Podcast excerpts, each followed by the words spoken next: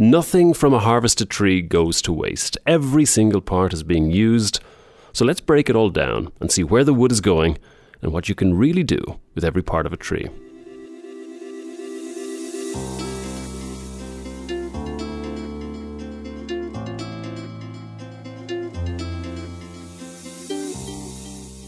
Welcome to Renewable Future from the renewable materials company Stora Enso. Our studio today is, in fact, an office in Helsinki, and beside us is a tram line. So if you hear a train going by, you'll know what that is. And joining us today is Jorma Lansitalo, head of wood supply at Stora Enso, and Johan Lindman, head of global forest operations at Stora Enso. Welcome to Renewable Futures. Let's just start with the first step when it comes to harvesting a tree. What exactly happens, even even before we get to cut the tree down? What's what's the whole process? How does it? How do we get started, Jorma? Very typically, so first we need to buy the forest, so that only only small part of what we are harvesting is a company-owned forest. So in most cases, we approach the forest owner. We make a deal with the forest owner. We inventory the forest lot what we are harvesting. Then we send the information to the harvesting machine, and then he already knows that what to what to harvest out of there. That's the first step. So the information to the harvesting machine, then Johan, you can fill me in. What sort of information is getting passed to the to the harvester then?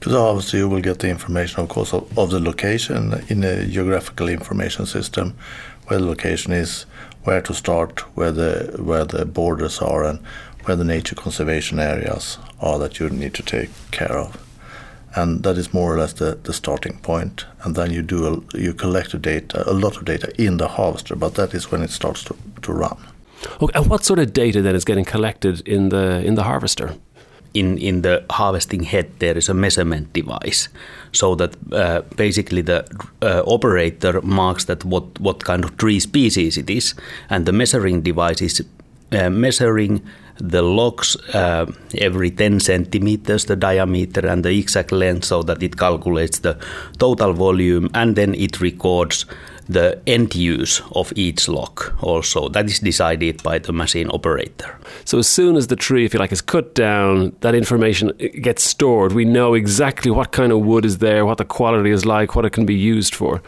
Uh, what happens then, Johan? Well, before you start the harvester, you also need to plug in into the computer what is the end use of the wood and what is the customer of the wood, because depending on how you want to use it and who is the customer, which sawmill, which pulp mill, you need to cut the tree differently. So that is one important piece into the system, and that means that when you start to do the logging, you also know where all the trees should go. So cutting the tree differently, how would you cut it differently? Why, why would you cut it in two different ways then? There different values in the tree. Uh, and there are different end uses in the tree. But to make it very simple, you can say that the, the lower part of the tree, the wider part of the tree, that is used for saw logs. And the smaller part of the tree in the top, which is too narrow to make sawn goods out of, that is used for pulpwood. And uh, then uh, the, the rest of the tree will be energy, the bark and etc. will be energy out of that. But then, depending on if you do this right, you get a higher value out of the tree. And if you do it bad, you get the wrong raw material to the industry and you get a low value for the forest owner, and he will not be happy with that. We look at the bottom of the tree, the trunk. Then, Jorma, sort of the, uh, this wood. How does that wood also get decided? Does that get split into different areas as well, different kinds of uh, uses? What what, what can you use the, the thickest part of the tree for? If we talk about the Nordic forest area, so there we have typically three, four different wood species. So birch, pine, and spruce and then perhaps alder and aspen. And all of those are typically going to different end uses, different mills. And, and the bottom part of the trees, so for the birds, that goes to plywood mills quite typically, and then spruce and pine, they go to sawmills. But uh, very often, sawmills are specialized to either or, to sawing either spruce sawlogs or pine sawlogs but also the the end the end application. Is it the, the building sector? Is it furniture, or, or how does that get split up? That that can be split both by species. For example, spruce you normally take to constructions. Wild pine might go to the furniture industry, but it's also different qualities. If you want to do a very nice chair, you don't want to have black knots or bad knots in it.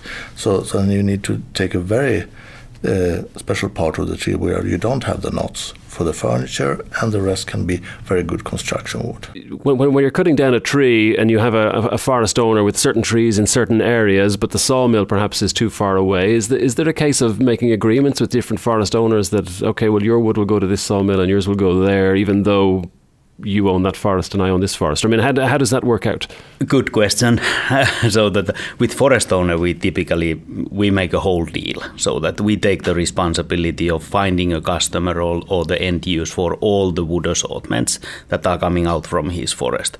But in some cases, yes, our own sawmills might be too far away and then we when then we make deals with uh, other forest companies who have sawmills nearby, and we are swapping the volumes or selling the volumes and uh, trying to optimize the transport distances so that we are not wasting the value of the wood by transporting to it too far. Because freshness, I guess, is also a, a parameter or a quality that's important, right? It's absolutely so, and, and it, it varies, of course, between the different end products. And for example, if you're in the middle of the winter when it's frozen or if you are in, in, in the summer. But basically, the freshness is a, is a quality parameter. And, and building on what Jorma said, I think it's if you see this as a value chain, it's two two values here. It's it's the value for the forest owner, getting them as much out of the value of, of the forest, but it's also the, the value for the industry to getting right the right raw material at uh, at as, as low cost as possible and to achieve that, we need to be extremely efficient and develop productivity in the whole supply chain. And that, that is, for example, important that we have very efficient transport systems. And now we're talking about Nordic forests quite a lot right now, but obviously there's forests right across the world. So how does this how does it vary if we went to South America, for example, Johan? There you normally have less tree species in each and every forest stand because they are they are typically planted and you select the trees that you want. In our case, we normally work with eucalyptus. You can also, for example, have pine, and then you most likely only use it for one end use because you develop one plantation for one mill. So you for example, typically make only pulpwood out of uh, one eucalyptus species. And then it's a slightly simpler process of selecting the trees, but it's the same methodology. Yeah, when we go into pulpwood, because we've sort of looked, we've talked about the building construction sector and saw logs and, and furniture, but pulpwood, then this is different. This is a different process. So explain what's happening here. So there is also several processes that the, that the, if we take spruce pulpwood, so that goes very often to the what we call mechanical pulp. It means that there we are separating the wood fibers from each other with a mechanical grinding process. And then birch pulpwood, which is also called short fiber pulpwood, goes to chemical pulp process as well as uh, pine pulpwood goes to chemical pulp process. Pine pulpwood is a long fiber pulp, and these pulp products are used in the different end uses explain some of the end uses then from, from this pulping process to, if, if it's mechanical or chemical. It depends on the end use or, or the paper grade. So the long fiber pulp brings very of uh, long fiber. According its name, it's uh, they have long fibers, and that brings to paper certain qualities. While short, short fiber is used in the in the that kind of paper grades like a fine paper, and and then uh, uh, also carton board. It's exactly as as Jorma is explaining that when you open up the wood, the the world becomes. Uh, with a lot of possibilities, it's just that you have a, a, microscope instead of of your normal glasses looking at it, and and the wood consists of, of, of a combination of, of three main components. It's the cellulose, which creates the fib- fibers. It's the lignin, which is a glue, and it's the hemicellulose, which is uh, similar to, to cellulose, but, but a bit softer and weaker. And when you when you do the pulping, you take these three components out in one way or another, and depending on the end use you want to have, you put you put them together the the components in the way that you want. And typically for for um, the cellulose, which is the fiber. You, for example, if you want good printing properties, you, you use some fibers. If you want strength properties, you use other fibers. And if you want them to be absorbed of, uh, of moisture, for example, in diapers, you want a, a third property out of, of the fiber. So, so the trick is to, to mix um, depending on the end use, you want to use the fiber, the right fibers, and in the right mix. And board typically is a mix of several layers of fiber to get a combination of properties, both strength, bulk, and printability. Is there anything you can't build then? It sounds like there's absolutely no limitation when you when you talk about it like this. So far, we are not able to do rockets. But, but we have the science behind it and we are on our way. Okay, we'll be flying to the moon from, from wood based products soon. uh, not tomorrow, but why not in the future? But Johan, you, you could explain a bit more about this um, all this research and development that we are working with when it comes to the side products that are extracted from the pulp process while while pulp is produced. There is many other valuable raw materials coming out. And that was a little referring to, to the rocket, because out of the we use normally use the fibers, but the lignin and the hemicellulose is two chemical components that can be further developed. And lignin, for example, can be used as resins since it's used as a resin in the tree, but it can also be base for carbon fiber. It can be base for for coloring. The hemicellulose can be used for several components that you basically take down to sugar, and sugar is the building blocks for all all carbon uh, carbon change. So you basically take it down to the smallest pieces, and then you start to replace plastic with with with the with the chemical fibers you get out of wood. We actually have a future show coming up just on lignin itself and what you can do with lignin. So we'll be developing that one even in, in, in more detail. We've looked a lot at the sort of the trunk of the tree, and we've looked at sort of the trees in South America where you talk about the pulping process. If if we go back to like a, a Nordic tree, and we've seen that the, the, trunk is used for okay for furniture, it's used for wooden construction with saw logs, and then we go further up. Um, are we going into the pulping process then as we go further up, or, or, or what happens as you go further up the tree, and, and, where does the rest of the tree get used? It's it's uh, the tree is a cone. It's uh, and the top of the cone that becomes typically pulpwood, and then we are into the pulping process. But uh, since a, a, wooden product is rectangular and the tree is a corn cone, you always get a lot of, of wood outside on this cone, and that will also become uh, pulpwood. But you ship it, you take it in small pieces. And then in many cases, so so we are also collecting the branches and the very tops of the trees for the raw material of energy production. Okay, using that for burning. burning heat, heat and electricity. There's also leaves that are on these trees. Um, what's happening with those? They normally fell down in the autumn to start with.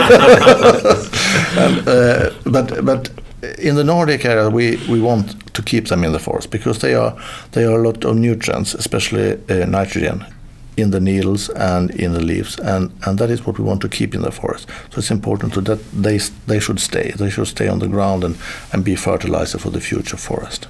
So the future forests become better and stronger if you leave the needles and the leaves be. Yes, exactly. Okay. And is there any point where you feel that okay, the soil is so strong that I can I can remove those leaves and, and, and use them for something else? Yes, there, there there might be these cases, but it's it's not that much energy in the leaves as such. So it and, and it just happens to be so that they are, they are dropped in the forest because we like to leave the uh, branches and the tops of the trees to the forest for a while after harvesting that they are drying up there before we are collecting them to piles and during that period the needles and the leaves very often are left to yep. ground. Okay. When we go to the sawmill, then is there any? I mean, we've we've talked about sawing up into saw logs. There's also sawdust. I understand that that's also even being used. Yes. Yes. Uh, for sawdust, there is a couple of end uses that it can be used to the certain again certain qualities of pulp or certain specialty pulps.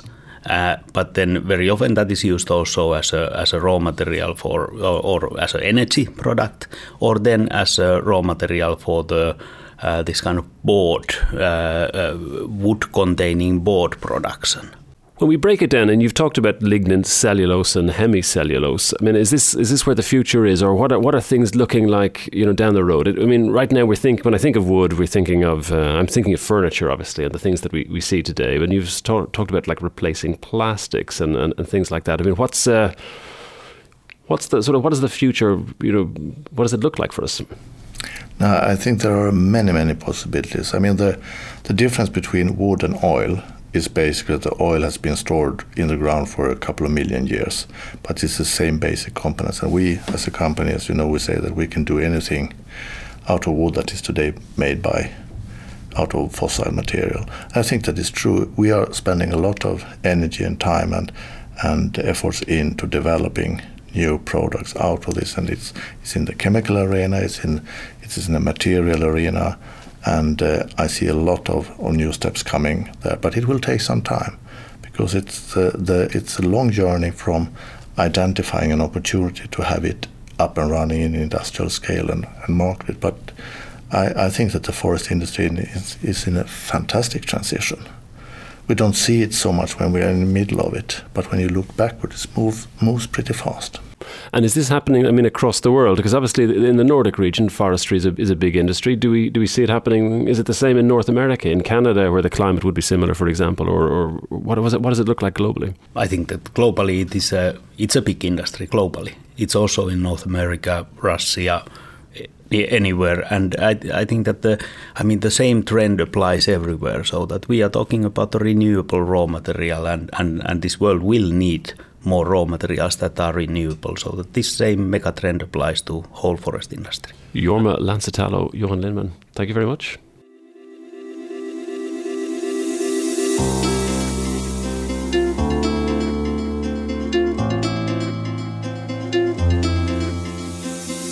You've been listening to Renewable Future from the renewable materials company Stora Enso.